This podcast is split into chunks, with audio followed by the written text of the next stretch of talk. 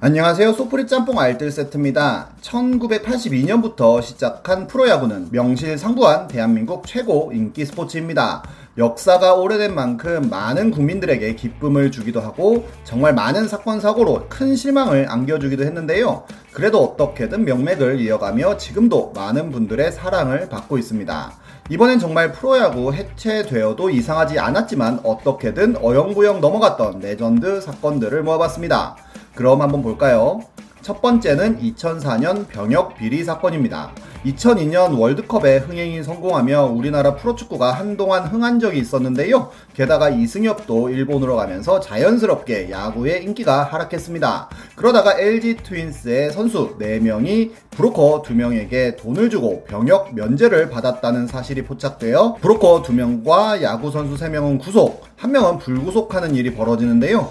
브로커 2명을 추궁하여 50여 명의 프로야구 선수들이 병역 면제를 불법으로 받은 사실을 밝혀냅니다. 개인 병원에 혈액과 약물을 섞은 소변을 제출하여 진단서를 끊고 종합병원 검사 3시간 전에 진한 커피를 마셔서 사구체 신염으로 판정받는 방법이었다고 하는데요. 여기서 혹시나 판정을 못 받아 병무청에서 다시 검사를 받을 때는 병무청 화장실에서 음경의 약물과 피를 직접 주사하는 방법이었다고 합니다. 스티브 유 사건이 벌어진 지 얼마 되지 않아 터진 사건이라 어마어마한 욕을 먹었고 알고 보니 선배가 후배에게 브로커를 소개하고 코치가 브로커를 소개하는 등 8개 구단의 모든 선수들이 연루된 초대형 악재였는데요. 특히나 삼성에서는 윤성환, 정현욱 같은 불펜들이 싸그리 사라져버려 1위를 달리다가 막판에 현대 1위를 내줬으며 롯데 선수들 또한 조성환, 김주찬, 최기문 같은 주축 선수들이 걸리는 악재를 만났지만 8등하던 팀이라 티가 나지는 않았습니다.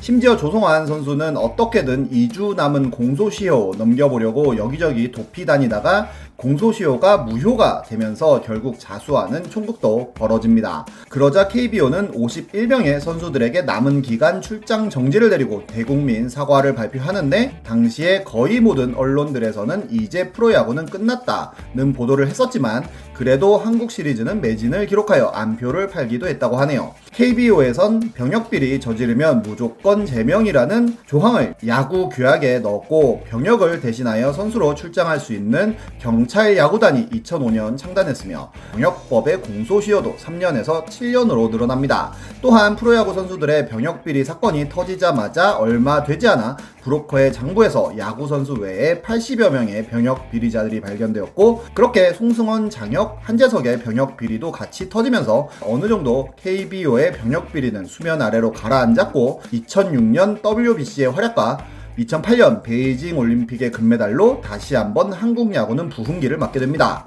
야구 인기가 워낙 많아지자 8개였던 구단은 NC가 생기며 9개로 늘어나는데요. 2012년에 승부 조작 사건이 터지면서 다시 한번 인기가 흔들립니다. 축구와 배구의 승부 조작 브로커가 야구에도 승부 조작이 이루어졌다고 밝히면서 수면 위로 떠올랐고 문성현, 박현준, 김성현이 소환됩니다. 이때 LG 단장이 박현준에게 이번 일과 관계없지라고 물어보고 관계없다고 하자 그래 열심히 하자라고 했던 장면은 지금도 하나의 밈이 되었는데요. 결국 이들의 승부 조작은 진짜로 밝혀지게 되었고 더 이상 야구도 승부 조작 청정 구역이 아니라는 생각에 다시 한번 위기를 맞이합니다. 초구를 볼로 던진다든지 일부러 첫 타자에게 볼넷을 주는 등의 조작을 하여 불법 도박사들에게 돈을 받았다고 합니다. 영구 제명된 박현준은 지금 부정방지 강사가 되어 나처럼 되지 말라는 강의를 한다고 하네요. 그리고 병역으로도 걸렸던 윤성화는 원정 도박에 승부조작까지 걸리면서 3관왕을 달성합니다. 이때 박현준의 야구 인생이 끝나는 걸 보고서도 이태양, 유창식, 이성민 같은 선수가 또 승부조작을 하다가 걸렸고 이성민 같은 경우에는 이미 NC에서 승부조작을 하고 KT로 특별 지명되었다가 다시 KT에서 롯데로 트레이드 되자마자 사건이 터지면서 선수 생활이 끝나 NC가 승부 조작을 알고도 보낸 것 아니냐는 의혹이 있었지만 법정에서는 무혐의가 나왔습니다. 이때도 야구 끝났다는 분위기가 많았지만 언제 그랬냐는 듯 팬들은 몰려왔는데요. 2013년에는 최규순 심판 금전 제공 사건이 벌어집니다.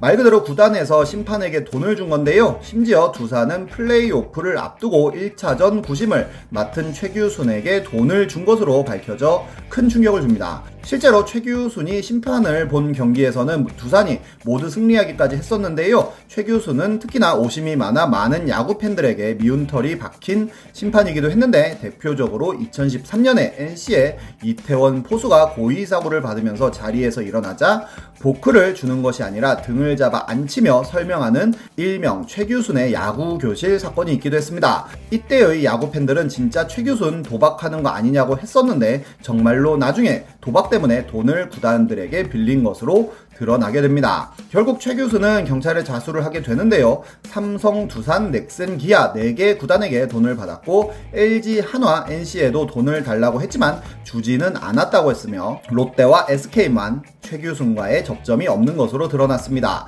이때도 야구 망할 거라고 했지만 흥행은 계속되었는데요. KT까지 생기면서 10개 구단이 완성되었고 2015년에 프리미어 12 대회에서 깜짝 우승을 하며 다시 한번 부흥기를 맞습니다. 하지만 10개 구단이 되면서 경기력이 저하되고 있는 것 아니냐는 우려와 함께 선수들의 팬 서비스가 너무 엉망이라는 불만 등이 점점 커지고 있던 중 바로 올해 리그 중단이라는 전무후무한 사태가 터집니다. 올해 7월 8일 NC에서 확진자가 나와 두산전이 취소되고 두산 선수들도 확진 판정을 받는데요. 그렇게 많은 1군 선수들이 자가 격리에 들어가게 되었고 두산과 NC는 2군 선수들로 경기를 치러야 하는 상황이 되었습니다. 그런데 7월 11일 KBO에선 긴급 회의를 하더니 아예 리그 중단을 시켜버립니다.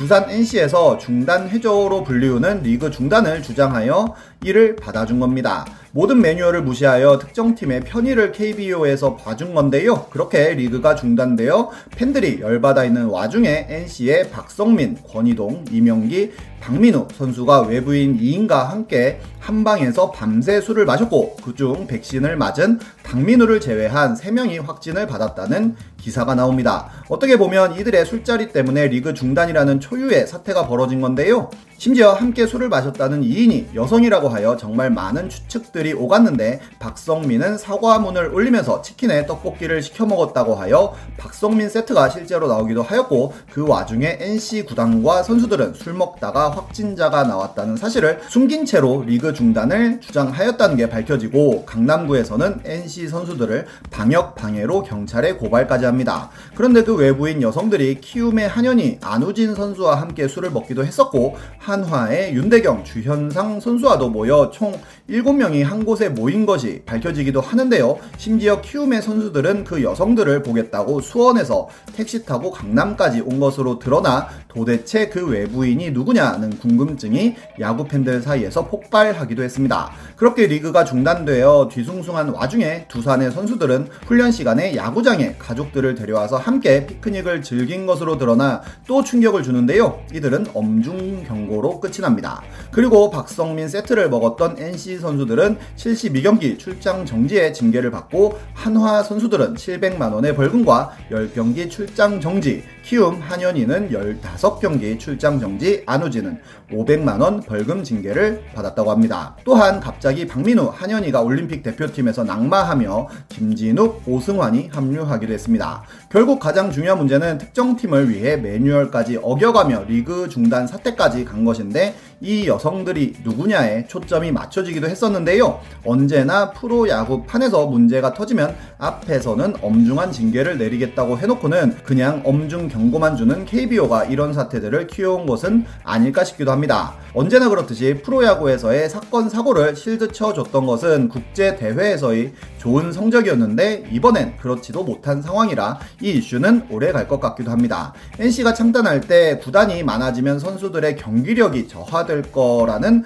의견이 있었지만 무시당했었는데 지금 생각하면 그 말이 맞는 것 같기도 하네요. 지금까지 속풀이 짬뽕 알뜰 세트였습니다.